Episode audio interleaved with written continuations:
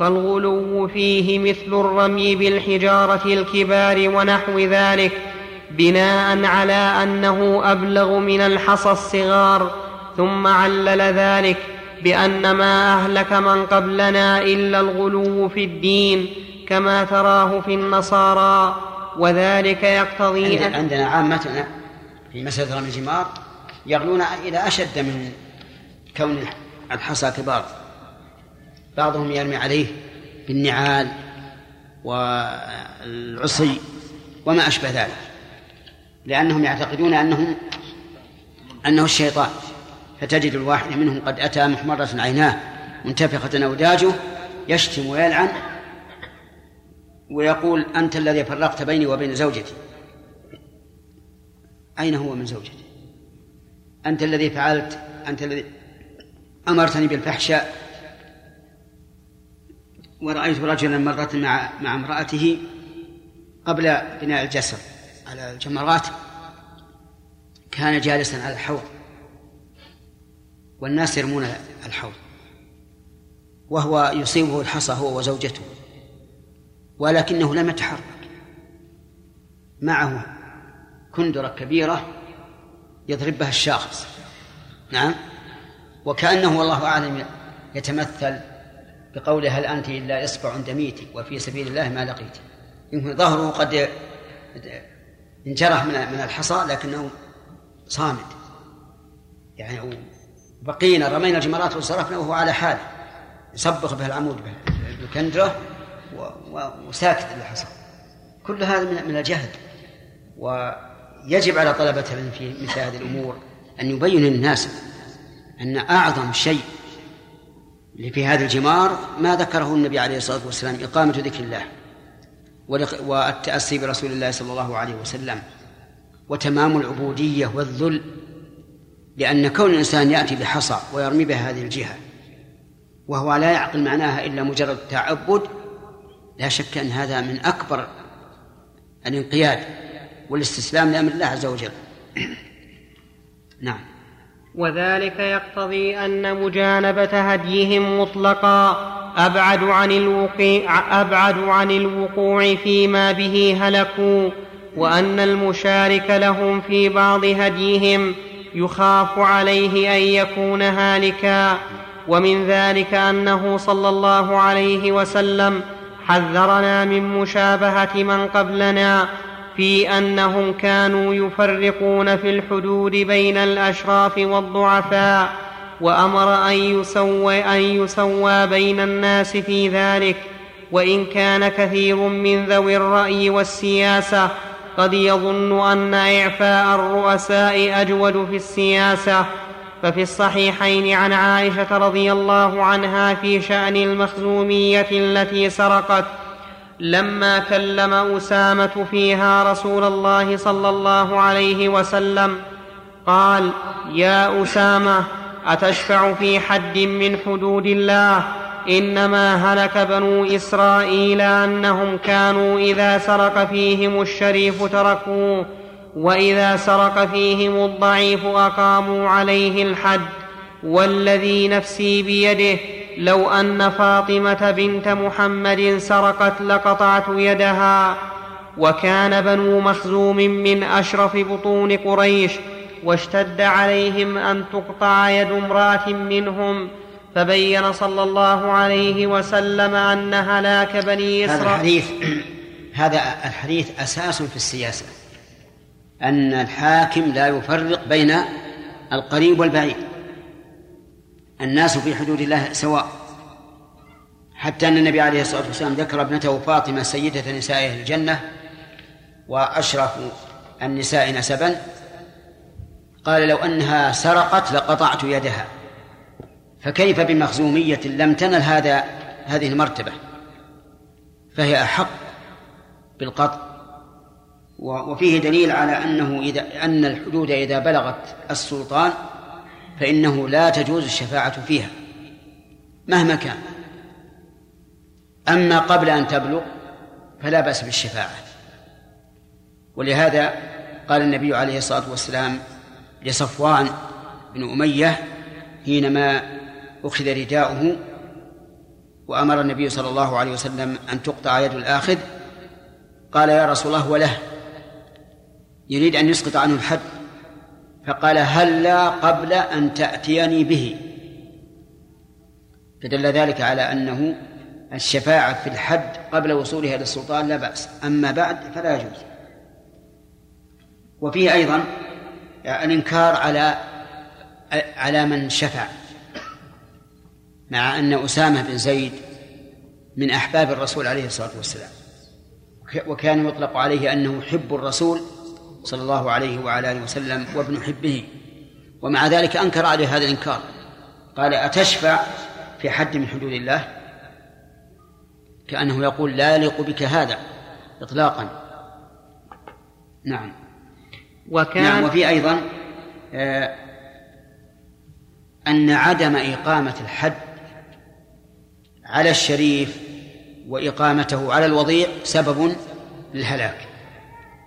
فإن قال قائل ترك إقامة الحد على هذا وهذا هل يكون سببا للهلاك؟ نقول يكون لكن من وجه آخر. لا من وجه آخر. أن عدم إقامة الحدود إضاعة لفريضة من فرائض الله عز وجل. كما قال عمر رضي الله عنه لما تكلم عن آية الرجم قال أخاف إن طال بالناس زمان أن يقولوا لا نجد الرجم في كتاب الله. طيب. لو أقيم الحد على الجميع كان سببا للنجاة والحياة السعيدة. فالأقسام إذا ثلاثة أن يقام الحد على الجميع أن يقام على الوضيع دون الشريف أن يقام على أن لا يقام على الوضيع ولا على الشريف. طيب فإن أقيم على الشريف دون الوضيع رحمة به. فهو أيضا من أسباب الهلاك. لأن الله تعالى قال كونوا قوامين بالقسط شهداء لله ولو على أنفسكم أو الوالدين إن يكن غنيا أو فقيرا فالله أولى بهم. نعم.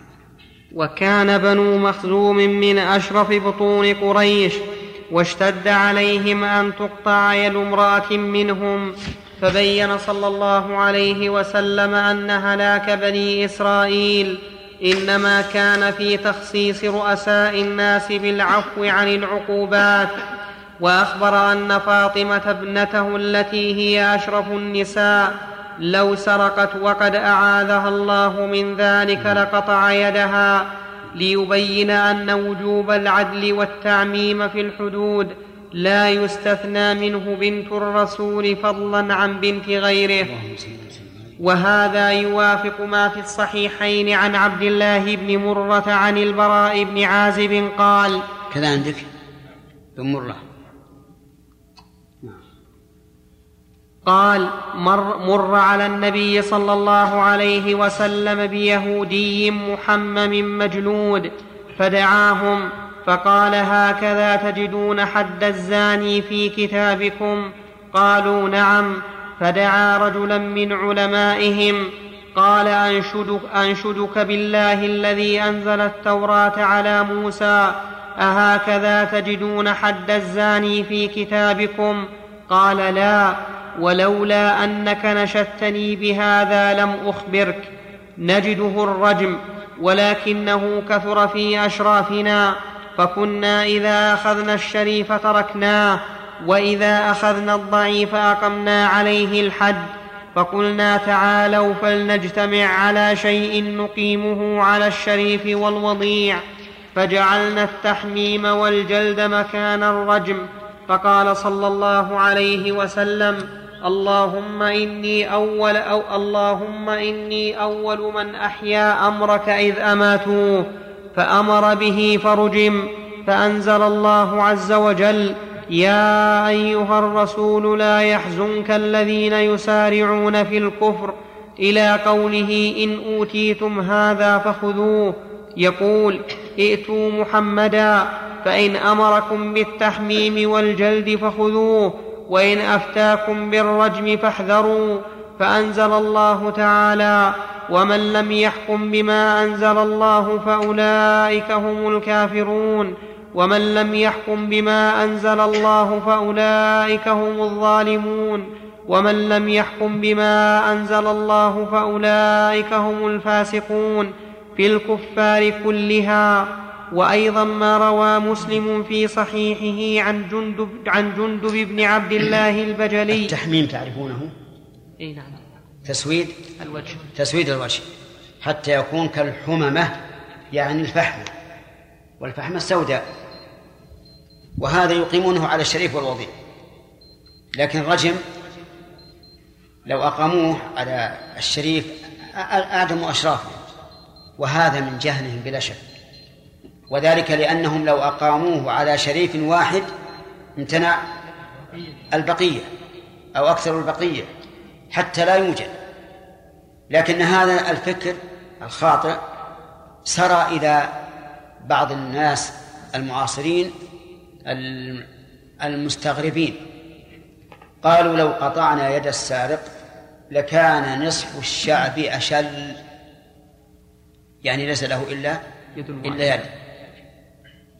نقول هذا من من الخطأ. لو قطعتم يد السارق لمنعتم مئات السراق. فلا يكون نصف الشعب أشل أو أعظم. لكن هذا تصوركم خاطئ كالذي قال لو قتلنا القاتل لزدنا الطين بالله يكون المقتول واحدا والقاتل اثنين. نقول هذا خطأ فادح لأن الله يقول ولكم في في القصاص حياة. لو قتل لو قتلتم القاتل لحي الناس ولم يقتل أحد أحد أحدا. لكن هذا من التصور الفاشل. الضال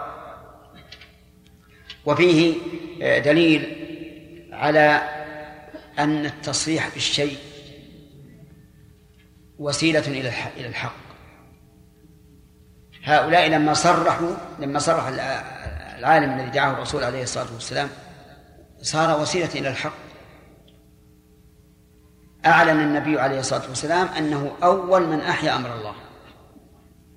وفيه دليل على آه، أن من أعاد ما درس من السنة يعتبر محيا لها.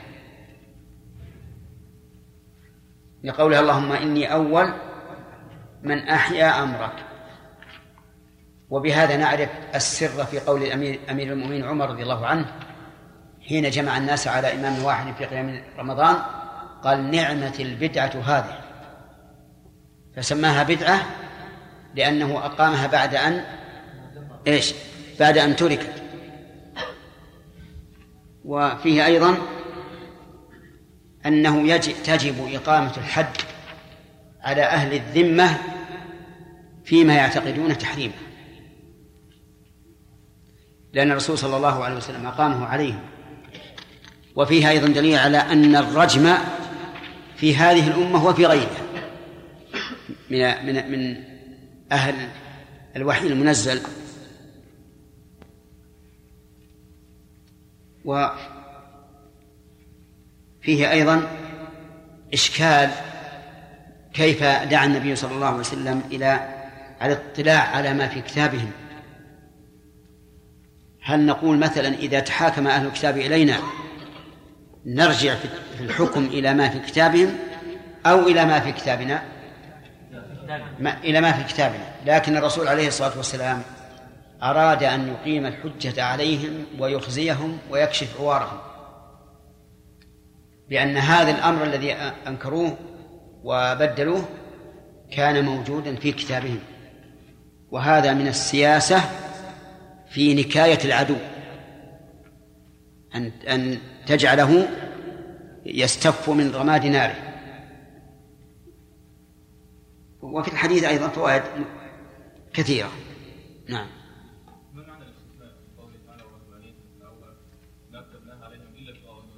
إيه. منقطع هذا. يعني ما فرضناها عليهم لكن هم ابتغوا رضوان الله فظلوا نعم. عليكم عليكم. ذكر الشيخ رحمه الله بأن السياحة وهو الخروج في البر لغير قصد هو من الرهبانية أو مثل الرهبانية نعم. ما معنى هذه العبارة؟ التعبد لأن هؤلاء يخرجون إلى إلى البر يهيمون فيه. ويعتقدون أن ذلك من الدين. فهو رهبانية. كشغ... آه، كعمل رهبان النصارى. يعني هي تخالف مفهوم السياحة في عصرنا هذا.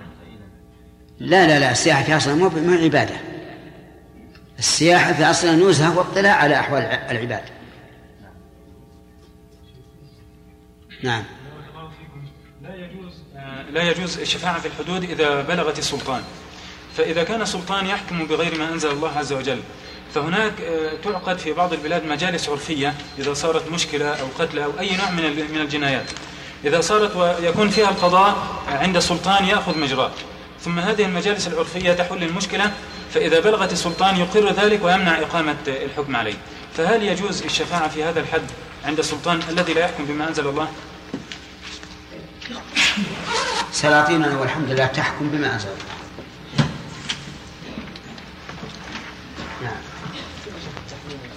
إيش؟ إيش؟ ما سبحان الله ما سمعت. ها؟ يطرون وجهه بالسواد تعرف الحبر الأسود؟ ولا أوريك القلم معي؟ لا لا. حتى يكون كالحممة. ما هم يحرقون. لو أحرق وجهه حتى يصير مثل فحمة ما ما عاش. نعم. بسم الله الرحمن الرحيم. الحمد لله رب العالمين والصلاة والسلام على أشرف الأنبياء والمرسلين نبينا محمد وعلى آله وأصحابه أجمعين. أما بعد فقد قال شيخ الإسلام ابن تيمية رحمه الله تعالى في كتاب اقتضاء الصراط المستقيم وأيضا ما روى مسلم في صحيحه عن جندب بن عبد الله البجلي قال سمعت النبي صلى الله عليه وسلم قبل أن يموت بخمس وهو يقول إني أبرأ إلى الله أن يكون لي منكم خليل فإن الله قد اتخذني خليلا كما اتخذ إبراهيم خليلا. ولو كنت متخذا من أمتي خليلا لاتخذت أبا بكر خليلا. ألا وإن من كان قبلكم كانوا يتخذون قبور أنبيائهم وصالحيهم مساجد. ألا فلا تتخذوا القبور مساجد فإن ألا فلا تتخذوا القبور مساجد إني أنهاكم عن ذلك. وصف صلى الله فإني أنهاكم. ما أشار النسخة؟ لا فإني أشار إليها في باء وطاء. ها؟ في باء وطاء قال فإني. فإني؟ نعم. طيب. نسخة. وصف صلى الله عليه وسلم أن الذين كانوا قبلنا في هذا الحديث دليل على أن النبي صلى الله عليه وسلم لم يتخذ من أمته خليلا. لأن الله اتخذه خليلا. فإن قيل إن الصحابة رضي الله عنهم يقولون خليل محمد كما قال أبو هريرة أوصاني خليلي صلى الله عليه وسلم بثلاث. قلنا اتخاذ الإنسان نبيه خليلا لا بأس به. الممنوع هو العكس أن الرسول يتخذ خليلا لا أن يتخذ خليلا. وفي هذا دليل على رد تفسير الذين فسروا الخليل بأنه ذو الخلة يعني الحاجة. فإن هذا باطل.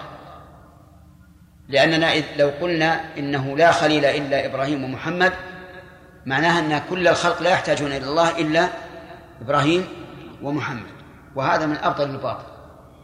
فالصواب أن الخلة هي أعلى أنواع المحبة. وعلى هذا قال الشاعر في محبوبته قد تخللت مسلك الروح مني وبذا سمي الخليل خليلا. فالخليل هو المحبوب الذي تخللت محبته مسالك الروح يعني الدم والعروق إلى القلب. وفي هذا دليل أيضا على فضيلة أبي بكر وأنه أحب الأمة إلى رسول الله صلى الله عليه وسلم وكفى بذلك فخرا وعزا وكرامة لأبي بكر رضي الله عنه أن الرسول قال قبل أن يموت بخمس حين فراقه الدنيا. قال لو كنت متخذا من أمتي خليلا لاتخذت أبا بكر خليلا.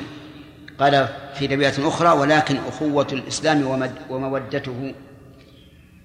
وفي هذا رد على الرافضة الذين يقولون إن أبا بكر عدو للرسول قاتلهم الله. وهو يقول في آخر حياته هذه المقالة. فنقول إن أبا بكر هو أحب الصحابة إلى رسول الله صلى الله عليه وسلم. أحب إليه من عمر وعثمان وعلي وفاطمة وغيره لأن فاطمة تدخل في قوله من أمتي خليلا. ولم يتخذ ولم يقل اتخذت فاطمة لكن لا شك أن الرسول يحب فاطمة المحبة الأبوية أكثر من أبي بكر رضي الله عنه. لكن المحبة الإيمانية والمودة الإيمانية لا أحد يساوي أبا بكر رضي الله عنه بالنسبة لرسول الله صلى الله عليه وسلم. نعم. وصف صلى الله عليه وسلم أن الذين كانوا قبلنا كانوا يتخذون قبور الأنبياء والصالحين مساجد. وعقب هذا الوصف بالأمر بحرف الفاء. وعقب هذا الوصف بالأمر بحرف الفاء. ألا يتخذوا القبور مساجد. وقال إنه صلى الله عليه وسلم ينهانا عن ذلك. ففيه دلالة على أن اتخاذ من قبلنا سبب لنهينا. إما مظهر للنهي وإما موجب للنهي. وذلك إما مظهر. إما مظهر للنهي وإما موجب للنهي وذلك يقتضي أن أعمالهم دلالة وعلامة على أن الله ينهانا عنها أو أنها علة مقتضية للنهي. وعلى التقديرين يعلم أن مخالفتهم أمر مطلوب للشارع في الجملة والنهي عن هذا العمل بلعنة اليهود والنصارى مستفيض عنه صلى الله عليه وسلم. ففي الصحيحين عن أبي هريرة رضي الله عنه أن رسول الله صلى الله عليه وسلم قال قاتل الله اليهود اتخذوا قبور أنبيائهم مساجد. وفي لفظ لمسلم لعن الله اليهود والنصارى. اتخذوا قبور أنبيائهم مساجد. وفي الصحيحين عن عائشة وابن عباس قالا لم ي... لما نزل برسول الله صلى الله عليه وسلم طفق يطرح خميصة له على وجهه فإذا اغتم بها كشفها عن وجهه فقال وهو كذلك لعنة الله على اليهود والنصارى. اتخذوا قبور أنبيائهم مساجد يحذر ما صنعوا. وفي الصحيحين أيضا عن عائشة رضي الله عنها أن أم سلمة وأم حبيبة ذكرتا لرسول الله صلى الله عليه وسلم كنيسة رأينها بأرض الحبشة يقال لها مارية وذكرتا من حسنها وتصاوير فيها فقال رسول الله صلى الله ع... فقال رسول الله صلى الله عليه وسلم أولئك قوم إذا مات فيهم العبد الصالح أو الرجل الصالح بنوا على قبره مسجدا. يحتمل قوله أو الرجل أنها للتنويع أو للشك من الراوي. والمعنى المعنى لا يختلف. العبد الصالح والرجل الصالح بمعنى واحد. وعليه فالظاهر أنها شك من الراوي أولئك قوم إذا مات فيهم العبد الصالح أو الرجل الصالح بنوا على قبره مسجدا وصوروا فيه تلك الصور. أولئك شرار الخلق عند الله عز وجل. وعن ابن عباس رضي الله عنهما قال لعن رسول الله صلى الله عليه وسلم زائرات القبور والمتخذين عليها المساجد والسرج رواه أهل السنن الأربعة وقال الترمذي حديث حسن وفي بعض نسخه صحيح فهذا التحذير منه واللعن عن مشابهته. كونه زائرات القبور ومتخذين عليها المساجد والسور بعض بعضهم طعن في هذا الحديث بشذوذه ونكارته أما شذوذه فقالوا إنه قد جاء في صحيح مسلم من حديث عائشة رضي الله عنها أن النبي صلى الله عليه وسلم علمها ما تقول آه، عند زيارة القبور. وقالوا لا شك أن ما في صحيح مسلم أولى بالأخذ مما في سنة الترمذي. والثاني النكارة قالوا كيف يكون زيارة تكون زيارة المرأة كاتخاذ المساجد والسرج على المساجد. فإن الثاني أعظم بكثير. والجواب على ذلك أن أن نقول متى أمكن الجمع فإنه لا شذوذ. والجمع ممكن. فحديث عائشة فيما إذا خرجت المرأة بلا قصد ومرت بالمقبرة فلا بأس أن تقف وتسلم على أصحاب القبور ولا حرج. أما إذا خرجت من بيتها لهذا القصد فهي داخلة في هذا. وأما كونه يقرن هذا بهذا فإنه لا لا مانع. فقد قال النبي عليه الصلاة والسلام لعن المؤمن كقتله. ومعلوم أن بين القتل واللعن فرقا عظيما القتل من قتل مؤمنا متعمدا فجزاؤه جهنم خالدا فيها وغضب الله عليه ولعنه وأعد له عذابا عظيما. واللعن لا يستحق فاعله هذا هذا الوعيد. كذلك أيضا بعض الناس قال إن هذا الحديث ورد بلفظ زوارات القبور. وكلمة زوارات آه، تدل على المبالغة. فيكون المراد بذلك من يكثرن زيارة المقبرة. وأما من راحت مرة واحدة فإنها لا فإنها لا لا لا تدخل في اللعن. فيقال القاعدة العامة أنه إذا كان في الحديث زيادة ولا, ولا معارضة لمن هو أوثق فإنه يأخذ بالزيادة يؤخذ بالزيادة. وأيهما أزيد؟ زائرات. زائرات. أزيد. لأن زائرات تشمل من يكثرن الزيادة ومن لا يكثر بخلاف زوارات. وعليه في فيكون هذا الحديث معتمدا. وأنه وأنه لا يحل للمرأة أن تزور المقبرة. وفي ذلك مفاسد. وأما حديث أم عطية نهينا عن اتباع الجنائز ولم يعزم علينا. فيقال إن هذا في الاتباع وليس في زيارة القبور. وأيضا عارض بعض العلماء قولها رضي الله عنها ولم يعزم علينا بأن هذا من فهمها. فما دام ما دام الحديث ثبت نهينا والنهي ثبت فكونها تقول لم يعزم هو تفقه منها. قد توافق عليه وقد وقد لا توافق. أيضا عارضوا هذا الحديث بأن الرسول عليه الصلاة والسلام مر بامرأة على قبر تبكي. فسألها فقالت إليك عني فإنك لم تصب بمصيبتي أو كلمة نحوها. ثم انصرف النبي عليه الصلاة والسلام ثم قيل لها أي لهذه المرأة إن هذا رسول الله صلى الله عليه وسلم. فذهبت إليه تعتذر فقال إنما الصبر عند الصدمة الأولى.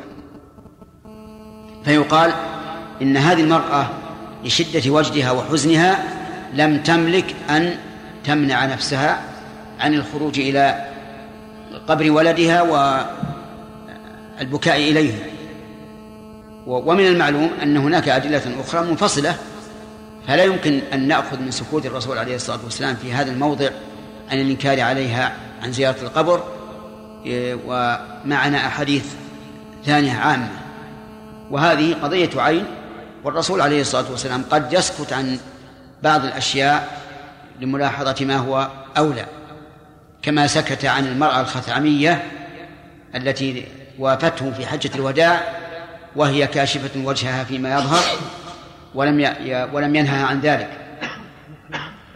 فعلى كل حال قضايا الأعيان لا يمكن أن تعارض بها نصوص الأقوال.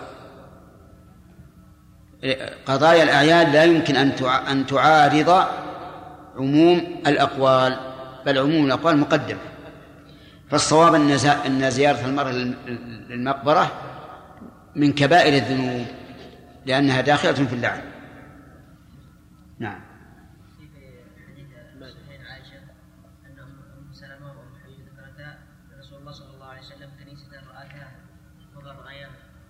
لا هو يقول رأيناها. وقال رأيناها و... وهي عندي أين فيها احتمال. فيها احتمال. وحاط رأيتها. رأيتها عندك؟ أي هذا هو الصواب. أنا عندي في ها؟ أشار إليها. أي. قال في المطبوعة رأتاها. نعم. في المطبوعة بس. طيب. المطبوعة يا شيخ كيف يعني يعتمد عليها ويعول عليها وهي لا تستند إلى نسخ خطية؟ إيه لكن أنا السياق. يعني قال رأتها وذكرتها من حسنها. لا يكون هو في الصحيحين عندنا وفي الصحيحين وفي النسخ كما أثبته رأيناها ها؟ يقول في الصحيحين وفي أي. النسخ كما أثبته رأيتها؟ رأيناها؟ رأيناها يمكن أن يكون معه معهما نساء. نعم. وقلنا أنه أنهن رأيناها وكان الذي ذكر ما, ما ذكر من حسنها اثنتان أو اثنتين. نعم. فهذا التحذير منه واللعن عن مشابهة أهل الكتاب في بناء المساجد على قبر الرجل الصالح. في بناء المسجد على قبر الرجل الصالح. صريح في النهي عن المشابهة في هذا. ودليل على الحذر من جنس أعمالهم حيث لا يؤمن في ها؟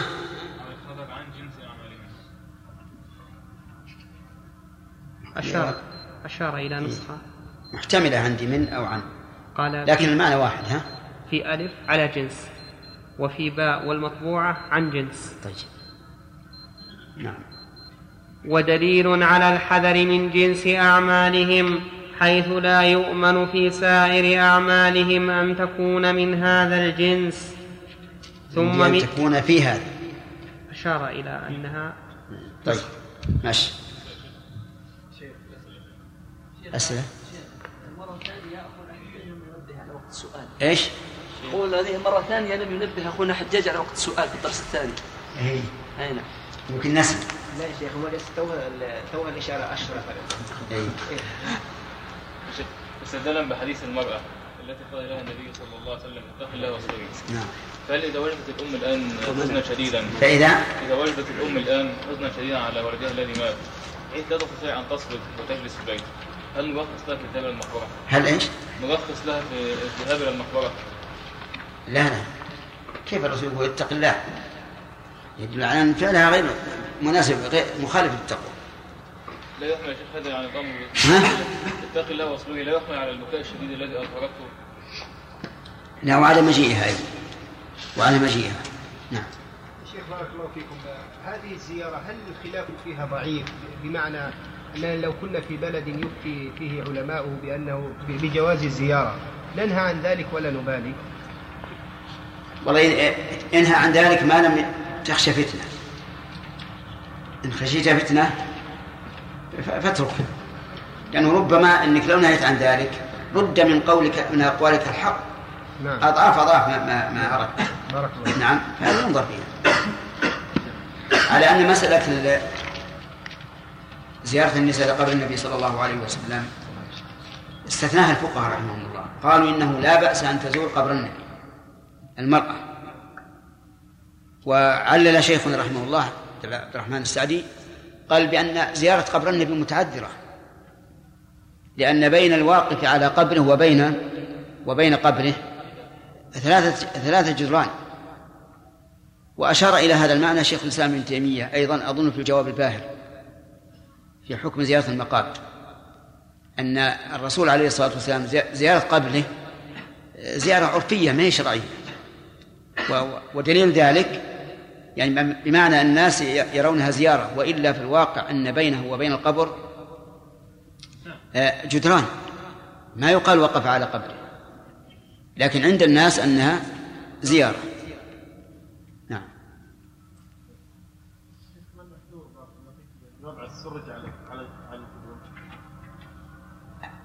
من أكبر المحظورات أنه سبب للغلو فيها. نعم. تحجبها الحيطان عن رؤية المقابر نعم. هل؟ والله أنا متردد في هذا متردد في هذا لكن أقول إذا سلم إن شاء الله ما أرجو أن لا يكون عليه بأس. أنه بالسيارة بالسيارة على قدمين ما دام المقبرة الآن محجوزة في آه، جدارها وبابها فهي منفصلة في الواقع. فأنا متوقف في هذا لكن لا أنكر على من فعل. نعم. شيخ إذا كان القبر في مسجد يعني إن قال قائل إيه، إنه من باب السلامة أن يجعل للقبر بابا وللمسجد بابا بحيث ينعزل آه، القبر عن المسجد. فهل هذا القول له وجهة نظر يا شيخ؟ فهل؟ هل هذا القول له وجهة نظر؟ لا. أي يقال إذا بني المسجد على القبر وجب هدمه. ولم تجوز الصلاة فيه. لأن بناءه معصية لله ورسوله. وأما لو بني المسجد أولا ثم دفن فيه الميت فهذا إن كان في القبلة حرمت الصلاة إليه. وإن كان خلف القبلة أو على يمينها أو يسارها فالصلاة في المسجد جائزة لكن يجب على أهل الميت وعلى المسؤولين في البلد أن ينبشوا هذا القبر ويدفنوه مع الناس. لأن المسجد لا يجوز أن يصرف إلى غير الصلاة. عرفت؟ نعم. شيخ بارك الله فيك. قرأت في قول بعض العلماء أنه أنه تحرم الصلاة في مسجد فيه قبر مطلقا. فأما الأول فواضح أنه مبني على قبر. وأما الأخير فلأن قلوب الناس تتعلق بالأموات لا سيما هذه الأيام. ونحن في بلادنا الجنوب لا يوجد عندنا إلا أنه يوجد من إخواننا من يذهب إلى خارج البلاد ويختلط بأناس يعني يتعلقون بالذوات أكثر من يتعلق بالله عز وجل ويؤدي هذا لتعظيمه. نعم. هذا القول يعني جاءت به الشريعة سد الذرائع. نعم. قول هذا والله ما نرى هذا أنا أرى أن, أن, أن الأصل أن كل الأرض مسجد كما قال النبي عليه الصلاة والسلام وقال لا تصلوا إلى القبور فإذا كان القبر في أمام المصلين فنعم لا يصلون إليه أما إذا كان خلفهم أو عن أيمانهم أو عن شمائلهم فلا فلا في معذور يجب أن ينبش القبر ويوضع في مكانه شيخ الآن الناس في البلد هذا يخافون من المقابر يخافون إيش؟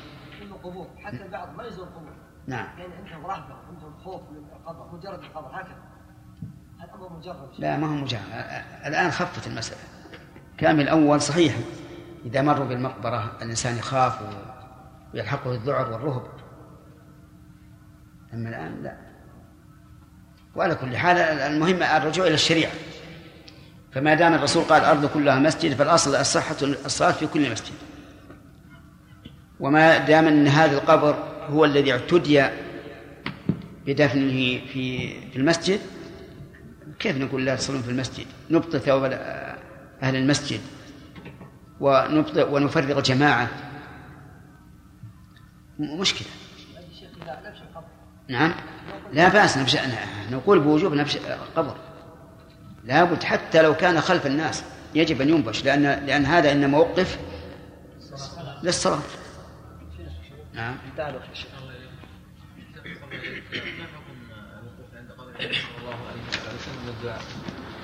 هذا نرى أنه بدعة لأنه ما ما ثبت. والسلف ما كانوا يقفون عنده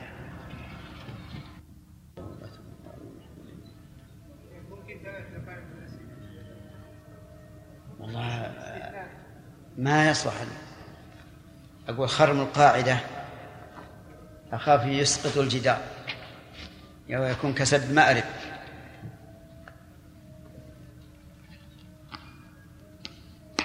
وأنا عرضت عليكم الأسئلة قبل. يعني ما أتينا بالفوائد إلا بعد أن قلت عند عند أحد سؤاله ولا ولا أجبت. ها آه الفوائد.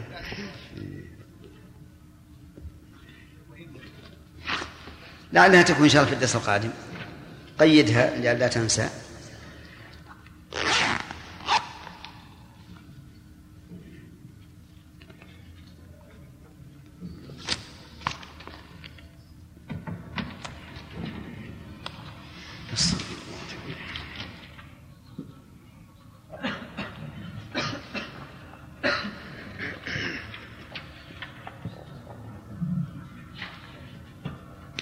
بسم الله بسم الله الرحمن الرحيم.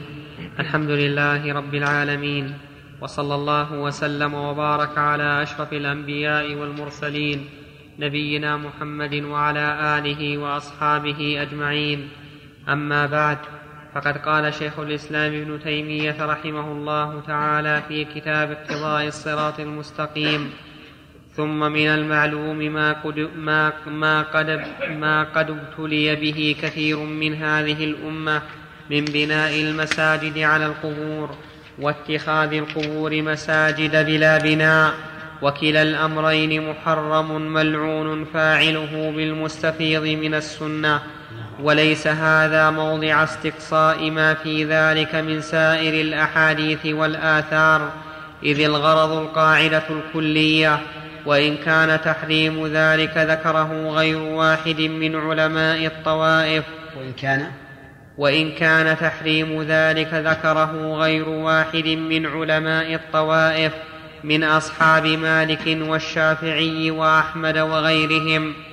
ولهذا كان السلف من الصحابة والتابعين يبالغون في المنع مما يجر إلى مثل هذا. وفيه من الآثار ما لا يليق ذكره هنا حتى روى أبو يعلى الموصلي في مسنده قال حدثنا أبو بكر بن أبي شيبة قال حدثنا زيد بن الحباب قال حدثنا جعفر بن إبراهيم. قوله رحمه الله ما لا يليق يعني ليس معناه ما لا يليق شرعا لكن ما ما لا يليق صناعا لئلا يطول الكلام. وتنتشر آه، آه، آحاده. وإلا من المعلوم أن كل الأدلة الشرعية لائقة لكن لكل مقام مقال.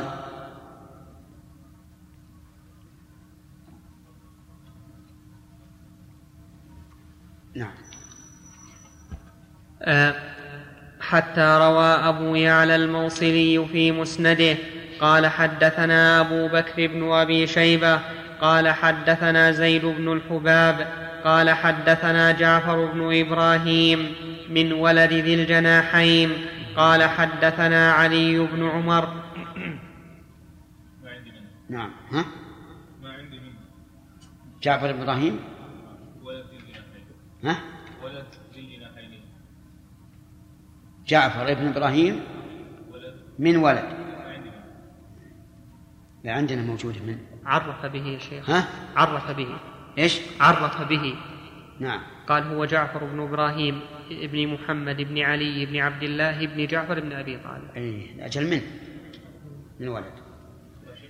إيه صح.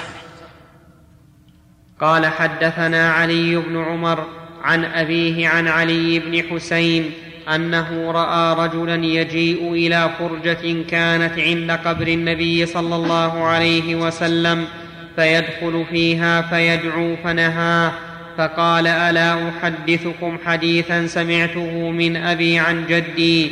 عن النبي صلى الله عليه وسلم قال لا تتخذوا قبري عيدا ولا بيوتكم قبورا فإن تسليمكم يبلغني أينما كنتم وأخرجه محمد بن عبد الواحد المقدسي الحافظ في مستخرجه وروى سعيد بن منصور في سننه. قال حدثنا عبد العزيز بن محمد. قال أخبرني سهيل بن أبي سهيل. قال رآني الحسن بن الحسن بن علي بن أبي طالب رضي الله عنه عند القبر فناداني وهو في بيت فاطمة يتعشى.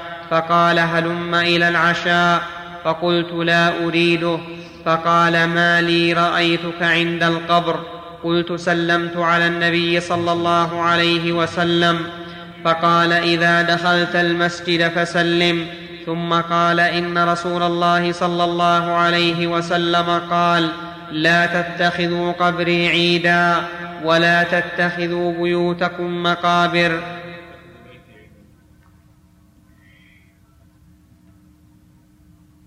عندي بيت ما أشار النسخة هذه؟ أقرأ كلامه في الحاشية. طيب. يقول أخرجه بهذا الإسناد الإمام إسماعيل بن إسحاق القاضي في فضل الصلاة على النبي صلى الله عليه وسلم في الحديث رقم كذا وليس فيه قوله وما أنتم ومن. ومن بل ومن ومن. ومن بالأندلس إلا سواء. وأخرجه بإسناد آخر في الحديث رقم كذا وفي ألفاظ اختلاف يسير. وقد أشرت إليه في هامش الحديث السابق وقوله وما أنتم ومن بل بالأندلس إلا سواء من كلام الحسن لا من كلام الرسول صلى الله عليه وسلم والله أعلم. وأخرجه البزار بمسنده عن علي بن أبي طالب رضي الله عنه قال قال رسول الله صلى الله عليه وسلم لا تجعلوا قبري عيدا ولا بيوتكم قبورا وصلوا علي وسلموا فإن صلاتكم تبلغني. وقال البزار عن هذا وهذا غير منكر وقد روي من غير وجه لا تجعلوا قبري عيدا ولا بيوتكم قبورا. كشف الأستار عن زوائد البزار. قبري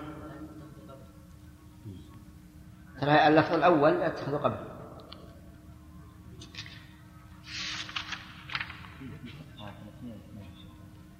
هذه لا لابد تتحقق هذه بيتي أو قبري. ها؟ هنا يا شيخ أشار أشار إليها في صفحة 302 قبل نهاية الحديث. قال وللحديث شاهد جيد. أيضا سيشير إليه المؤلف في الصفحة التالية كما ذكره السيوطي في الجامع الصغير بلفظ صلوا في بيوتكم ولا تتخذوها قبورا ولا تتخذوا بيتي عيدا وصلوا علي وسلموا فإن صلاتكم تبلغني حيثما كنتم وقال السيوطي حديث صحيح. رقم كذا كما أخرجه الإمام إسماعيل بن إسحاق القاضي في كتاب فضل الصلاة على النبي صلى الله عليه وسلم بإسناد آخر عن علي بن حسين وبألفاظ مقاربة لما ذكره المؤلف هنا. الحديث والحديث بمجموع طرقه وشواهده يصل لدرجة الصحيح إن شاء الله. على كل حال إذا كان بيتي فكأن الرسول عليه الصلاة والسلام علم أن بيته سيكون قبره. فيجمع بين بيتي وقبري بهذا الجمع. وإلا بيت عيدا في عهدهم ما اتخذ ولو اتخذ فلا بأس أنهم يأتون إلى بيته ليتعلموا منه. لكن المراد والله أعلم أنه علم أنه سيدفن في بيته.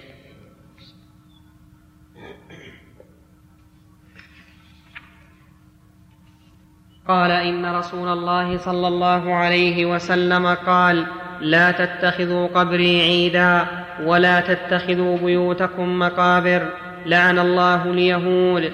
اتخذوا قبور أنبيائهم مساجد. وصلوا علي فإن صلاتكم تبلغني حيثما كنتم. ما أنتم ومن بالأندلس إلا سواء. ولهذا ذكر الأئمة أحمد وغيره من أصحاب مالك وغيرهم. إذا سلم على النبي صلى الله عليه وسلم وقال ما ينبغي له أن يقول ثم أراد أن يدعو فإنه يستقبل القبلة ويجعل الحجرة عن يساره. فصل. نعم. أي كلام؟ قال ما ينبغي له ان يقول ثم اراد يده نعم. إلى أن يشير إلى صفة معينة فعلها هذا الرجل.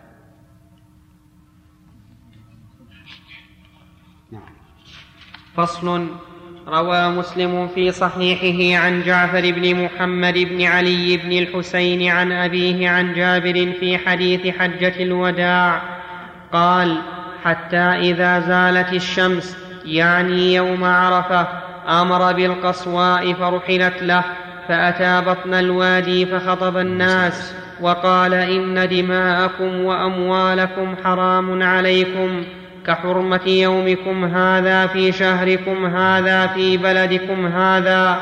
ألا كل شيء من أمر الجاهلية تحت قدمي موضوع ودماء الجاهلية موضوعة. كل شيء من أمر الجاهلية تحت قدميه موضوع. إشارة إلى احتقار أمر الجاهلية وأنه تحت الرجل وليس فوق الرأس. وهذه كلمة تقال في إهانة الشيء يقول الإنسان فلان تحت قدمي وأحيانا يقول تحت نعلي وما أشبه ذلك. فكل شيء من أمر الجاهلية فإنه موضوع تحت قدم النبي عليه الصلاة والسلام وتأمل هذه الشدة في الخطاب التي قد لا تراها في خطاب النبي صلى الله عليه وسلم لأن المقام يقتضيه. كل شيء تحت قدمي هذه من صيغ آه، أقوال الملوك. والرسول عليه الصلاة والسلام كما علم. خيره الله تعالى بين أن يكون ملكا نبيا أو عبدا نبيا فاختار أن يكون عبدا نبيا عليه الصلاة والسلام. لكن المقام يقتضي هكذا يقتضي أن يعلولي الإنسان على أمور الجاهلية وأن يحتقرها وأن يجعلها تحت القدم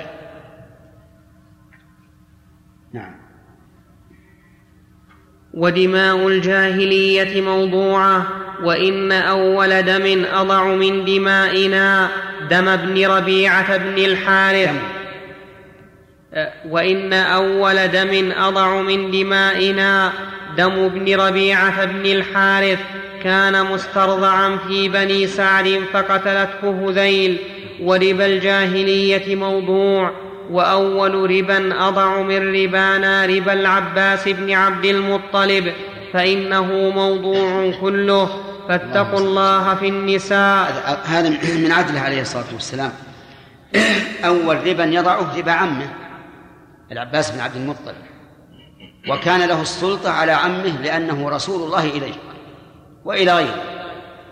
فلهذا جعل نفسه وليا على عمه رضي الله عنه. وقال أول ربا أضع من ربانا ربا العباس بن عبد المطلب فإنه موضوع كله.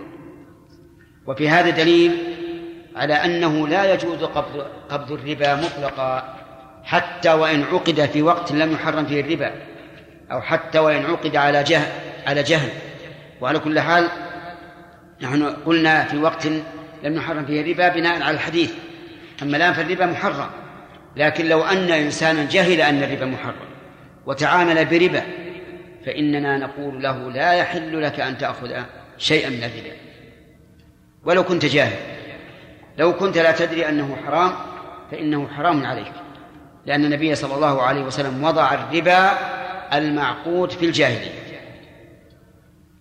و ولكن إذا كان كل من المعطي والآخذ عالما بالربا وتعامل المعطي للربا تعامل بالربا لأنه يريد أن يقيم مصنعا أو بناء أو ما أشبه ذلك. والآخذ للربا تعامل في الربا لأنه سوف يزداد ماله به. وحصل العقد. ثم تحاكم إلينا. فماذا نصنع؟ هل نقول أنت الآن أعطيت الربا برضاك فأعطه إياه؟ أو نحرم الآخذ ونأخذ من المعطي ونجعله في بيت المال. ثاني. أي نعم الثاني. يتعين هذا. نقول للمعطي بالأمس كان الإعطاء حلالا والآن صار حراما. لماذا؟ فالآن نعاملك بنقيض قصدك. ولهذا بعض الناس إذا طلبه مثلا آه، إذا طلبته بيوت الربا بالربا الذي الذي تعاقدت معه عليه عندما يحل الأجل يجي ياخذ يقول تعال أنا أعطيتك عشرة آلاف ريال باثنى عشر ألف ريال. يلا عطني اثنى عشر قال أعوذ بالله نعوذ بالله من النار. الربا لعن الرسول آكله وموكله وأنا أبرأ إلى الله منك. نعم. ولا ولا نعطيك. حرام. إيش تقولون بهذا؟ حرام لكن يؤخذ منه هذه ليست خشية. خشية لله. لو كانت خشية لله لكان من أول ما دخل في الموضوع. فنقول نأخذه منه ولا نعطيه صاحب الآخر. طيب فإن كان جاهلين إن كان جاهلا فلا نأخذه منه ولا نعطيه الآخر. لأنهما إذا كان جاهلين فالمعطي معذور. ما تعمد حتى نقول نعاقبه بالتعزير بالأخذ منه. وهذاك ما نعطيه أيضا الربا فنقول ليس لك إلا رأس مالك فقط. وفي هذا رد على من ذهب من بعض الناس الآن يقول إذا عاملت غير المسلمين معاملة ربوية فلا فلا تعطي لأنها ربا حرام. نعم.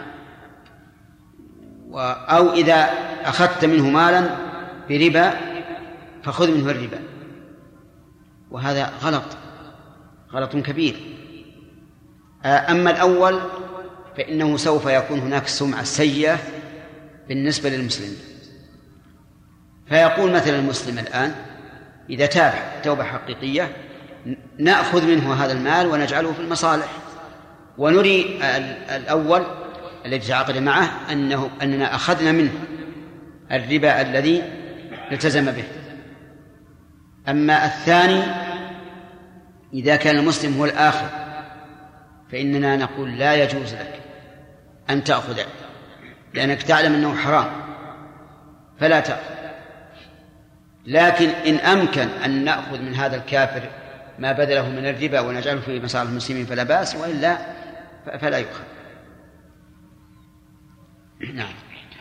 فاتقوا الله في النساء فإنكم أخذتموهن بأمانة الله واستحللتم فروجهن بكلمة الله ولكم عليهن ألا يوطئن فرشكم أحدا تكرهونه فإن فعلن ذلك فاضربوهن ضربا غير مبرح ولهن عليكم رزقهن وكسوتهن بالمعروف وقد هذا أيضا من حرصه عليه الصلاة والسلام على تعميم الدعوة. حتى لم ينسى هذه المسألة التي قد لا تعرض على بال أحد من الدعاة وهي النساء. قال اتقوا الله في النساء في هذا المكان الواسع العام الذي حضره ما لم يحضر ما لم يكن مثله في الإسلام. اتقوا الله في النساء. وقد أخبر الرسول عليه الصلاة والسلام أنهن عوان عندنا أي أسيرات. فيجب على الإنسان أن يتقي الله في أهله في زوجته وأن يراعي حقها. لأنها المسكينة تنظر إلى الزوج نظر نظر قاصر اليد. فيجب عليه أن يتقي الله تعالى فيها. وألا وألا يظلمها ولا يضربها إلا حيث أجازته الشريعة. وقد بلغني أن بعض الناس والعياذ بالله مع أنه يعني ملتزم ومنتسب إلى العلم يضرب أهله بدون سبب ولا يريد أن يكون لها كلمة في البيت إطلاقا وأنه ربما ضربها ضربا يؤدي أحيانا إلى أن تحمل إلى المستشفى. نسأل الله العافية. وهذا حرام. أما يخشى هذا الرجل أنه أنه إذا كان يوم القيامة فسوف تتعلق به هي وتطالبه. ثم ما الفائدة من من استعمال العنف؟ إذا استعمل العنف الزوج مع زوجته فسوف لا تدوم العشرة العشرة بينهما. وإن دامت فعلى نكد وتعب. لكن لو عاملها بما أمر به الرسول عليه الصلاة والسلام وأرشد إليه لا يفرق مؤمن مؤمنة أي لا يبغضها. إن كره منها خلقا رضي منها خلقا آخر. شوف الرسول عليه الصلاة والسلام جعل أنه إذا كانت مساويها ومحاسنها سواء فلا يبغضها. فكيف إذا كانت محاسنها أكثر بكثير من مساوئها فكيف إذا كانت مساوئها مساوئها ليست مساوية ولكن هو ظن أنها مساوي فيكون هذا أشد. والإنسان يجب عليه أن يخاف الله في من جعله الله تعالى راعيا عليه. وكما قال عليه الصلاة والسلام أخذتموهن بأمانة الله. أنت مؤتمن عليه. فكيف تظلمها؟ وجرب نفسك. تهاون معها. وعاملها بالتي هي أحسن. واطلب منها ما تطلبه منك. في المعاشرة وانظر إلى إلى الحياة السعيدة كيف تكون. فهذا من من الرسول عليه الصلاة والسلام في هذا المجمع العظيم إشارة إلى أهمية هذا الأمر. وأنه من الإصلاح الاجتماعي العائلي الذي يجب على الإنسان أن يراعيه. وقوله لكم عليهن ألا يعطين فرشكم أحد تكرهونه. يحتمل أن المعنى أنهن لا يستقبلن ضيافة أحد تكرهونه لأن الضيف يكرم بأن يجلس على الفرش وأنها إذا أدخلت بيتك من من تكرهه فلك أن تضربها. ويحتمل أن المعنى ما هو أعمق من هذا. وأن المراد بالفرش الفرش الخاصة التي هي فرش النوم. وأنها إذا أوطأنا فرشكم أحدا تكرهونه فاضربوهن لأن فرش النوم غالبا يكره كل إنسان أن يطلع عليها أحد لا سيما فراش الرجل مع أهله فإنه لا يرضى أبدا أن أن يطلع عليه أحد. وعلى هذا فالمعنى أحدا تكرهونه أي تكرهون اطلاعه على هذه الفرش وإن كنت تحبونه لأنه قد يكون الإنسان يحب الشخص لكن لا يحب أن يطلع على الفرش الخاصة له. والمعنى يعني كلاهما حق. فإذا قال الزوج لزوجته إياك أن تدخلي فلانا ولو كان أخاه فإنه لا يحل لها أن تدخله حتى لو كان أخاها أو أباها أو ابنها إن كانت لها ابن من غير الزوج يجب عليها أن تمنع لأن البيت بيته والفراش فراشه وإن كان الثاني فكذلك أيضا. لو لو كانت تعلم والغالب أنها تعلم أنه لا, لا أن الزوج لا يرضى أن يطلع أحد على فراشه مع أهله. لأن ذلك يستحيا منه ولا ولا أحد يحبه. فإذا فعلت ذلك يقول فاضربوهن ضربا غير مبرح. يعني غير شديد. بل ضربا يحصل به الأدب فقط. نعم. في أسئلة؟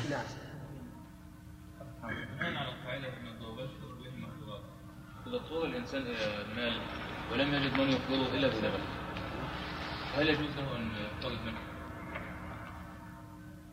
يعني لو فرض إنه اضطر بمعنى أنه سيموت إن لم يفعل.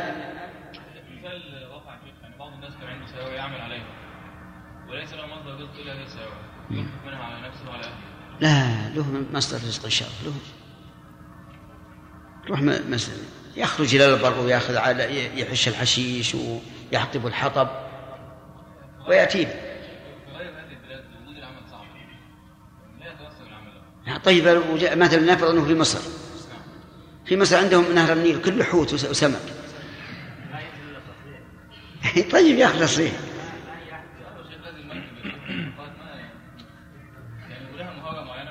أن يستطيع على كل حال إذا خاف التلف لأن لأن المحرم لا يجوز المضطر إلا إذا خاف التلف. إذا خاف التلف فلا بأس. ولكن في هذه الحال له أن يأخذ بربا ولا يعطي آه، آخذ الربا ربا.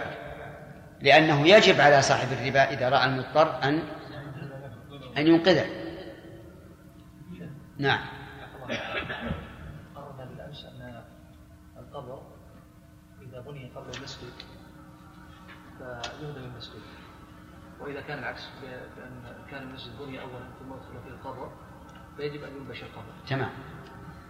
فحفظكم الله. إذا كان هناك يعني القبر ولم نستطع أن ننبشه فقلنا بجواز الصلاة إذا لم يكن في قبلة المسجد ليس كذلك شيخ؟ لا نعم فحفظكم الله لو أدى هذا إلى ذريعة وإلى إفساد بأن تتعلق بعض قلوب المصلين بهذه القبور نعم فماذا يكون الجواب حينئذ؟ نعم. سمعتم سؤاله؟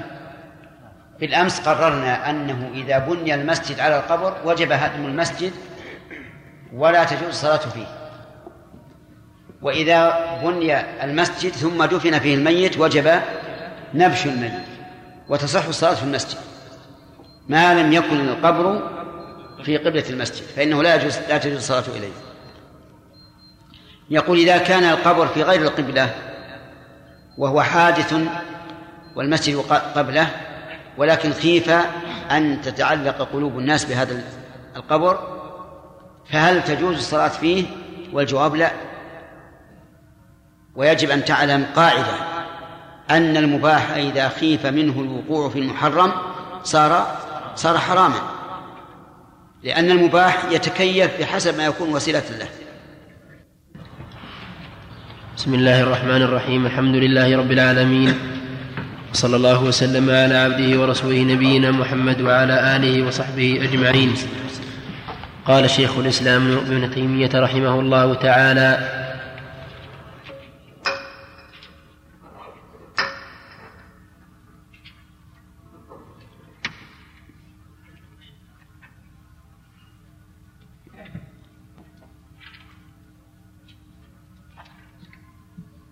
قال شيخ الإسلام ابن تيمية رحمه الله تعالى في كتابه الاقتضاء فصل روى مسلم في صحيحه عن جعفر بن محمد بن علي بن الحسين عن أبيه عن أنا عندي وروى نعم. ها؟ قرأنا بعضه.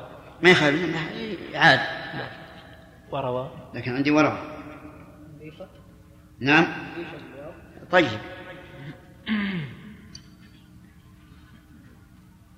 الفصل مو عندي ما ما كتب فصل عندكم كلكم فصل؟ سقط ساقطة من ألف. نعم. يقول كلمة فصل سقطت من ألف. نعم. وروى مسلم في صحيحه عن جعفر بن محمد بن علي بن الحسين عن أبيه عن جابر في نعم. حديث ما يخالف ما يخالف. في حد في حديث حجة الوداع قال كان إذا زالت الشمس يعني يوم عرفة أمر بالقصواء قال حتى إذا زال نعم حتى إذا زالت الشمس يعني يوم عرفة أمر بالقصواء فرحلت له. فأتى بطن الوادي فخطب الناس وقال إن دماءكم وأموالكم حرام عليكم كحرمة يومكم هذا في شهركم هذا في بلدكم هذا. ألا كل شيء من أمر الجاهلية تحت قدمي تحت قدمي موضوع. ودماء الجاهلية موضوعة وإن أول دم أضع من دمائنا دم بن ربيعة بن الحارث كان مسترضعا في بني سعد فقتلته فقتلته هذيل. وربا الجاهلية موضوع وأول ربا أضع من ربانا ربا العباس بن عبد المطلب فإنه موضوع كله. فاتقوا الله في النساء فإنكم أخذتموهن بأمانة الله واستحللتم فروجهن بكلمة الله. ولكم عليهن ألا يطئن فروشكم أحدا تكرهونه ألا يوطئن بالواو. ألا يوطئن فروشكم أحدا تكرهونه فإن فعلن فإن فعلن ذلك فاضربوهن ضربا غير غير مبرح ولهن عليكم رزقهن وكسوتهن بالمعروف وقد تركت فيكم ما لن تضلوا بعده إن اعتصمتم به. كتاب الله وفي وإن- قوله صلى الله عليه وعلى آله وسلم ولهن عليكم رزقهن وكسوتهن معروف. إشارة إلى أن الذي يتولى طلب الرزق وحصول الكسوة هو الرجل.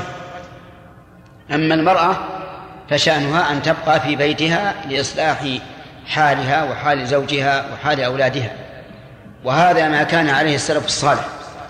لكن مع الأسف لما غشي المسلمين هؤلاء المستعمرون من الفرنج وغيرهم صار للمرأة مشاركة فيما يختص به الرجال من تحصيل المال وغيره بل وصلت إلى أن تكون وزيرة. وهذا كان معروفا في الفرس وأظن أيضا في الروم. ولما وليت بنت كسرى وأخبر النبي وأخبر النبي صلى الله عليه وسلم بذلك قال لن يفلح قوم ولوا أمرهم امرأة. فالنساء شؤونهن في الواقع في البيوت. أما طلب الأرزاق والجهاد وما يتعلق بالأمور الظاهرة فإنما هذا للرجال فقط. ولذلك الآن فسدت البيوت أو كثير منها على هذا المبدأ. فصارت المرأة هي التي تطلب هي التي تطلب الرزق. وتمردت على رجل على زوجها. وصار أبوها أو أو أخوها يمنعها من الزواج لأنه يريد أن أن يستغل آه، رزقها وامتلأت البيوت من الخدم. وصارت المرأة إذا جاءت إلى البيت ليس لها إلا النوم أو الوسوسة أو الذهاب يمينا وشمالا. وفسد كثير من الأمور. لكن لو أن الناس اهتدوا بهدي النبي صلى الله عليه وعلى آله وسلم وعرفوا أن المرأة ليس لها إلا ملاحظة البيت. لا يطيعن فرشكم أحد تكرهونه لأنها هي تتولى الفراش فراش البيت سواء فراش النوم أو فراش الجلوس هي التي تتولاه أما الرجل فيتولى إيش؟ الرزق والكسوة وما يتعلق بالحياة العامة. نسأل الله أن يرد المسلمين إلى حال سلفهم الصالح. نعم. وقد تركت فيكم ما لن تضلوا بعده إن اعتصمتم به. الله كتاب الله. وأنتم تسألون عني فما أنتم قائلون. قالوا نحن نشهد أنك الرسول عليه الصلاة والسلام بين أثر هذا الكتاب العظيم. قبل أن يعينه. بين أثره قبل أن يعينه ليشتد شوق النفس إلى معرفته. فقال عليه الصلاة والسلام ما إن تمسكتم به لن تضلوا بعده. وصدق الرسول عليه الصلاة والسلام. لو تمسكنا به ما ضللنا بعده أبدا. كتاب الله. وإن كانت الرواية بالنصب فعلى ما جاءت به الرواية. وإلا فالرفع أولى. لأنه يكون خبرا لمبتدأ محذوف. فيكون مبينا بعد أن أشير إليه على وجه الإجمال. وكتاب الله هو القرآن بإجماع المسلمين. وأضيف إلى الله لأن الله تعالى هو الذي أنزله. وهو الذي تكلم به وسمي كتابا لأنه مكتوب في اللوح المحفوظ وفي الصحف التي بأيدي الملائكة وفي الصحف التي بأيدينا. فإن قال قائل والسنة. قلنا قد جاء في حديث آخر في غدير خم أن الرسول قال كتاب الله وسنتي. ثم لو فرض أن أنها حذفت فإن كتاب الله يؤيد سنة الرسول عليه الصلاة والسلام. قال الله تعالى قل إن كنتم تحبون الله فاتبعوني يحببكم الله. وقال تعالى من يطع الرسول فقد أطاع الله. وهذا في العبادة. وقال في الأموال وقسمها وما آتاكم الرسول فخذوه وما نهاكم عنه فانتهوا. فالتمسك بالكتاب تمسك بالسنة. ومن لم يتمسك بالسنة فإنه لم يتمسك بالكتاب. نعم. وأنتم تسألون عني فما أنتم قائلون. قالوا نحن نشهد أنك قد بلغت وأديت ونصحت. الله فقال بأصبعه ونحن نشهد ونحن نشهد. فقال بأصبعه السبابة يرفعها إلى السماء وينكبها إلى الناس. اللهم اشهد ثلاث مرات. نعم. ثم أذن فأقام فصلى الظهر. أولا سألهم إذا سئلوا عن عن هذا عن الرسول يوم القيامة. أو سألهم من بعدهم عن الرسول عليه الصلاة والسلام. فما أنتم قالون؟ قالوا نشهد أنك قد بلغت. بلغت الرسالة ووضحتها وبينتها وأديت ال- الأمانة التي اؤتمنتها فأديت وحي الله تعالى على وجه الكمال. ونصحت الأمة. فدلهم عليه الصلاة والسلام على كل ما فيه مصالح دينهم ودنياهم. ولا أحد أعظم نصحا في الخلق من رسول الله صلى الله عليه وعلى آله وسلم. ثم رفع أصبعه السبابة إلى السبابة يعني ما بين الإبهام والوسطى وتسمى سبابة وتسمى سباحة إلى السماء وينكبها إلى الناس. يقول اللهم اشهد. وفي هذا نص صريح واضح على أن الله تعالى في العلو. لأن الرسول يرفع أصبعه إلى السماء وينكتها إلى الناس. يشهد الله عليه. وهو جلي واضح. إلا من طمس الله على قلبه ولم يهتدي لهذه النكتة العظيمة. وأنكر علو الله. وهؤلاء الذين أنكروا علو الله انقسموا إلى فريقين. فريق قال إن الله تعالى في كل مكان. في السماء وفي الأرض وبين السماء والأرض وفي البيت وفي المسجد وفي السوق وفي كل مكان. وبلغ بهم العدو إلى أنه حال في كل ذات. ومنه والطائفة والقسم الثاني قالوا إن الله تعالى لا يوصف بأنه فوق ولا تحت ولا يمين ولا شمال ولا مباين ولا محايد ولا متصل ولا منفصل. وقد قال أحد الخلفاء أو الأمراء لمحمد بن فورك لما وصف الله بهذه الصفة قال بين لنا الفرق بين معبودك والعدم. وصدق رحمه الله. ما الفرق بين هذه الأوصاف السلبية وبين أن نقول إنه معدوم؟ نعم لا فرق. بل قال بعض العلماء لو قيل لنا صفوا لنا العدم لم نجد وصفا أدق من هذا لأنه سلب من كل جهة والرسول يقول في هذا. في هذا المجمع العظيم وفي هذا اليوم الذي ما طلعت الشمس على أفضل منه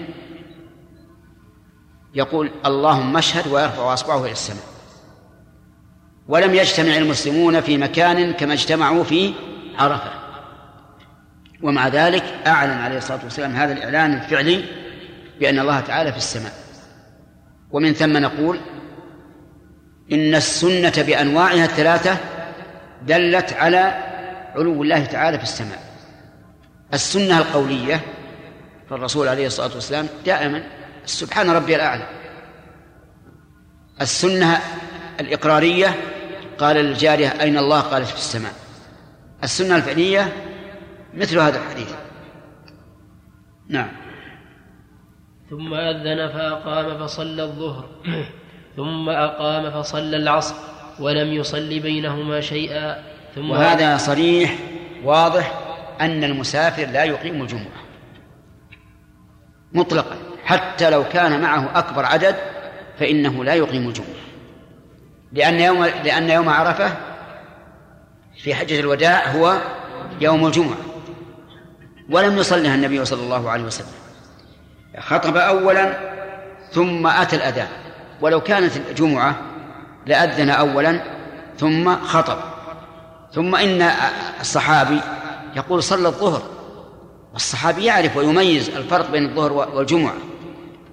الظهر قراءة سرا والجمعة جهرا كل يعرف الفرق.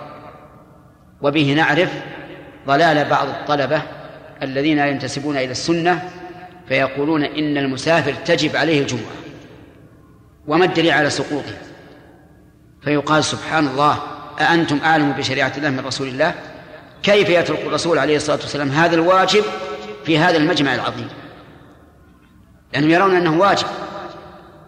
فهل يعقل أن الرسول عليه الصلاة والسلام وهل يليق بمقامه عليه الصلاة والسلام أن يدع الجمعة في هذا المجمع العظيم الذي سوف يتفرق الناس من كل ناحية عنه؟ وهم يرون أنه لم يصلي الجمعة والجمعة واجبة. من ادعى ذلك فقد طعن في بيان الرسول عليه الصلاة والسلام وأنه لم يبين ولم يبلغ. وكل هذا الذي يحصل في مثل هذه الأمور الشواذ كله مبني على الجهالة. على الجهالة مو على الجهل على الجهل والجهالة. الجهل واضح لأنه لم يوافق الشرع. الجهالة اعتداد الإنسان بنفسه وإعجابه بها حتى يحتقر علماء الأمة المعاصرين والسابقين ويرى أنه هو الذي على الحق. فعلى كل حال احذروا من هذه الطرق. عليكم بسلوك منهج السابقين فهو خير المسالك. نعم. ثم ركب رسول الله صلى الله عليه وسلم وفي قوله لم يصلي بينهما شيئا إشارة إلى أنه لا راتبة للظهر في في السفر. نعم. ثم ركب رسول الله صلى الله عليه وسلم حتى أتى الموقف وذكر تمام الحديث. فقال صلى الموقف يعني موقفه. ما هو موقف الحجاج؟ موقفه الذي اختاره عليه الصلاة والسلام. وقد قال للناس وقفتها هنا وعرفة كلها موقف وكأنه عليه الصلاة والسلام يشير بهذا الكلام إلى أنه لا ينبغي للإنسان أن يتكلف الحضور إلى هذا المكان. كأنه يقول أيها الناس قفوا في أمانك في أماكنكم. فما ظنكم لو شاهد النبي عليه الصلاة والسلام هذا الزحام الشديد والتسابق العظيم إلى مكان موقفه حتى إن بعضهم في أيام الحر لما كان الحج في الحر حتى كان بعضهم يهلك عطشا من أجل الوصول إلى هذا المكان الذي أشار النبي صلى الله عليه وعلى آله وسلم أن غيره مثله. فقال كل عرفة عرفة كلها موت. ولكن قل لي لماذا اختار أن يكون في ذلك المكان؟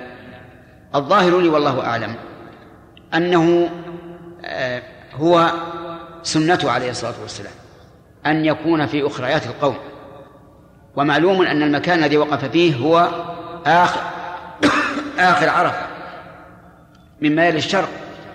فكأنه أراد أن يحيط بالناس من ورائهم. كما كان صلى الله عليه وسلم في سيره ومسيره يكون هو في إيش؟ في الآخر. ليحوطهم ويتفقدهم عليه الصلاة والسلام. نعم. فقال صلى الله عليه وسلم كل شيء من أمر الجاهلية تحت قدمي موضوع. وهذا يدخل في أسئلة حاجات فيها أسئلة طيب.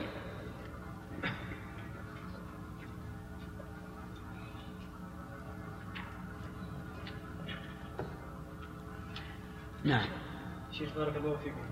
في موقف عرفه كان النبي صلى الله عليه وسلم ومن معه مسافرين نعم. الان إذا كان رجل مسافرا وأقيمت الجمعة آه، في بلد هو هو فيها ليقضي بعض شهره نعم. هل يجوز له التخلف عن لا لا يجوز لا يجوز إلا إذا شاء أن يخرج نفسه من قوله تعالى يا أيها الذين آمنوا إذا نودي للصلاة يوم الجمعة فاسعوا إلى ذكر الله هنا أوجبنا عليه حضور الجمعة أي تبعا يعني. نقول نقول إنه لا يجب عليه أن يقيم الجمعة استقلالا. استقلالا في أي نعم. يجب عليه أن يحضرها إذا لكن إذا كان في بلد تقام فيه الجمعة وجب عليه الحضور لأن نقول ما الذي أخرجه من العموم؟ يا أيها الذين آمنوا إذا نودي للصلاة من يوم الجمعة فاسعوا إلى ذكر الله وذروا البيع هذا سؤالك؟ رفعت يدك ولا لا؟ يلا اسأل. قال الرسول صلى الله عليه وسلم ألا كل شيء من أمر الجاهلية أخبرني ثم ختم اتقوا الله إيش؟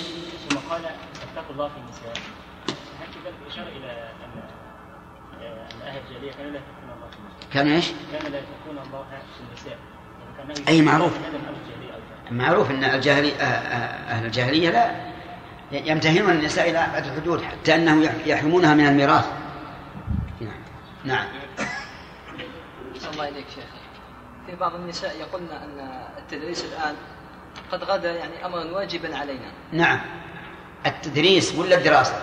التدريس. نعم. بحيث يدرسنا النساء في المدارس وكذا. نعم نعم. فهل الكلام هذا يعني يكون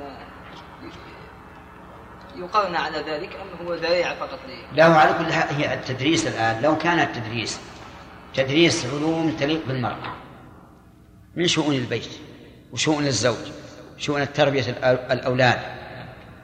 دون أن تطمح إلى آه، العلوم الأخرى التي لا تليق إلا بالرجال. يعني ما ما شأن المرأة وكلية الهندسة مثلا؟ نعم؟ لا شيء. إيش تبين؟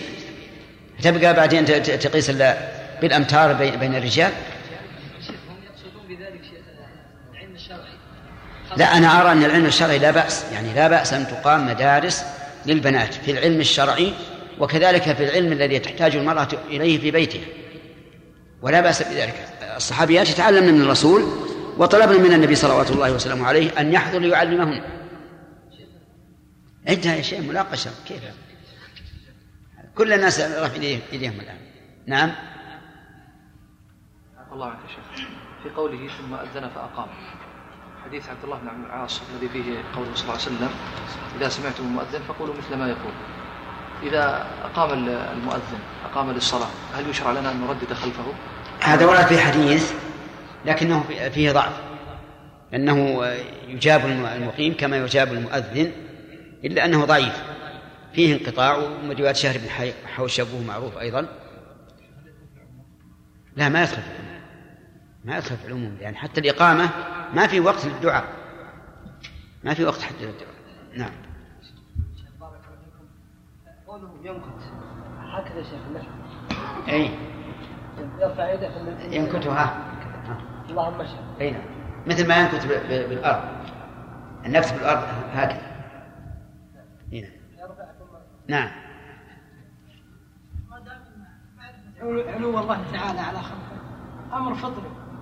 فهل يشرع تعليم الأطفال الصغار؟ آه، الأطفال الصغار ما يحتاج.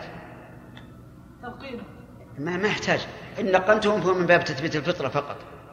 ولا بأس. مثلا إذا تسأل يقول مثلا من ربك؟ ربي الله. وين الله؟ نعم؟ يقول فوق. لكن واحد سأل صبي عنده قال وين الله؟ قال أنت. مثل هذا لابد يعلم. نعم؟ هذا اختبار خاص. لا هذا اختبار خاص. أراد الرسول أن يتأكد أنها مؤمنة لي- لي- ليأذن له في في عتقها الذين قالوا ان الله في كل مكان قالوا ان رفع اليدين إلى السماء لأنها جهة الدعاء كما أن القبلة جهة الصلاة. أي نعم. كيف نجيب عنها؟ في أدلة غير هذه. يعني ما هو بالدليل فقط رفع اليدين في- الدعاء. أدلة القرآن مملوء من ذلك والسنة كذلك والعقل والفطرة. على على, على هذه الإرادة أن نقول أنت تدعو أحدا؟ ترفع يدك للسماء فقط أو للجهة فقط؟ معناه أنك رفعتها إلى عدم. واضح. لكن قل الحمد لله الذي أنجانا مما ابتلاهم به. نعمة عظيمة نسأل الله السلامة. نعم. إيش؟ طيب. دعواهم يا لفلان ويا لفلان ومثل أعيادهم وغير ذلك من أمورهم. أنا عندي يا فلان يا فلان. ها؟ في نسخ. وش النسخ؟ نسخة في ألف يا لفلان. نعم. يا فلان وفي طاء يا فلان ويا فلان. طيب. إذا اختلفت النسخ. نعم. ثم خص بعد ذلك الدماء والأموال التي كانت تستباح باعتقادات جاهلية من الربا الذي كان من الربا الذي كان في في ذمم الأقوام ومن قتيل قتل في الجاهلية قبل إسلام القاتل وعهده أو قبل إسلام المقتول وعهده إما لتخصيصها بالذكر بعد العام وإما لأن هذا إسقاط لأمور معينة يعتقد أنها حقوق لا لسنن عامة لهم فلا فلا تدخل في الأول كما لم تدخل الدي كما لم تدخل الديون التي التي التي ثبتت ببيع صحيح أو قرض ونحو ذلك ولا يدخل في هذا اللفظ ما كانوا عليه. ما كانوا عليه بالجاهلية وأقره الله بالإسلام كالمناسك وك... وكدية المقتول بمئة وكالقسامة ونحو ذلك. كالمناسك يعني في الجملة. وإلا فمن المعلوم أن قريش لا تقف بعرفة وإنما تقف بمزدلفة. ولهذا جاء في حديث جابر أجاز النبي صلى الله عليه وسلم حتى أتى عرفة. فوجد القبة قد ضربت له بنمرة. قال ولا تشك قريش إلا أنه واقف عند المشعر الحرام كما كانت قريش تفعل في الجاهلية. ولكن الرسول عليه الصلاة والسلام غير ذلك ودفع حتى أتى عرفة وقد استدل بعض العلماء في فوجد القبة قد ضربت له بنمرة على أن نمرة من عرفة. لأنه قال أجاز حتى أتى عرفة فوجد القبة قد ضربت له بنمرة فنزل فيها. ولكن لا دلالة في ذلك لأن مراد جابر أجاز حتى كان منتهى إجازته إلى إلى عرفة كما هو شأن الحجاج غير قريش غير قريش. هذا معنى كلامه. وأما نمرة فإنها موضع قرب عرفة وليس منه. ولذلك لو وقف إنسان بنمرة طوال اليوم ثم انصرف منها فإن حجه ليس بصحيح لأنه لم يقف بعرفة. وهذه نقطة آه، يغلط فيها من الناس من يغلط. يظن أن قوله أجاز حتى أتى عرفة فوجد قبة قد ضربت له بنمرة أنه آه، أن نمرة من عرفة ونقول ليس كذلك. أولا لأنه لو كان لو كان لو كان من من عرفة لقال فنزل بنمرة أو قال فنزل في جانب منها ولم يفصل بين هذه وهذه. وثانيا أن حتى للغاية والمعنى أجاز حتى وقف بعرفة كما كان الناس يفعلون. نعم. كالمناسك وكدية المقتول بمئة وكالقسامة ونحو ذلك. مئة إيش؟ بمئة. مئة بعير. دية المقتول مئة بعير. والقسامة؟ القسامة أن يوجد قتيل في أرض أعداء له فيدعي أولياء المقتول أن الذي قتله هؤلاء القوم. هذه إذا لم يكن لهم بينة تشهد بذلك أجريت القسامة.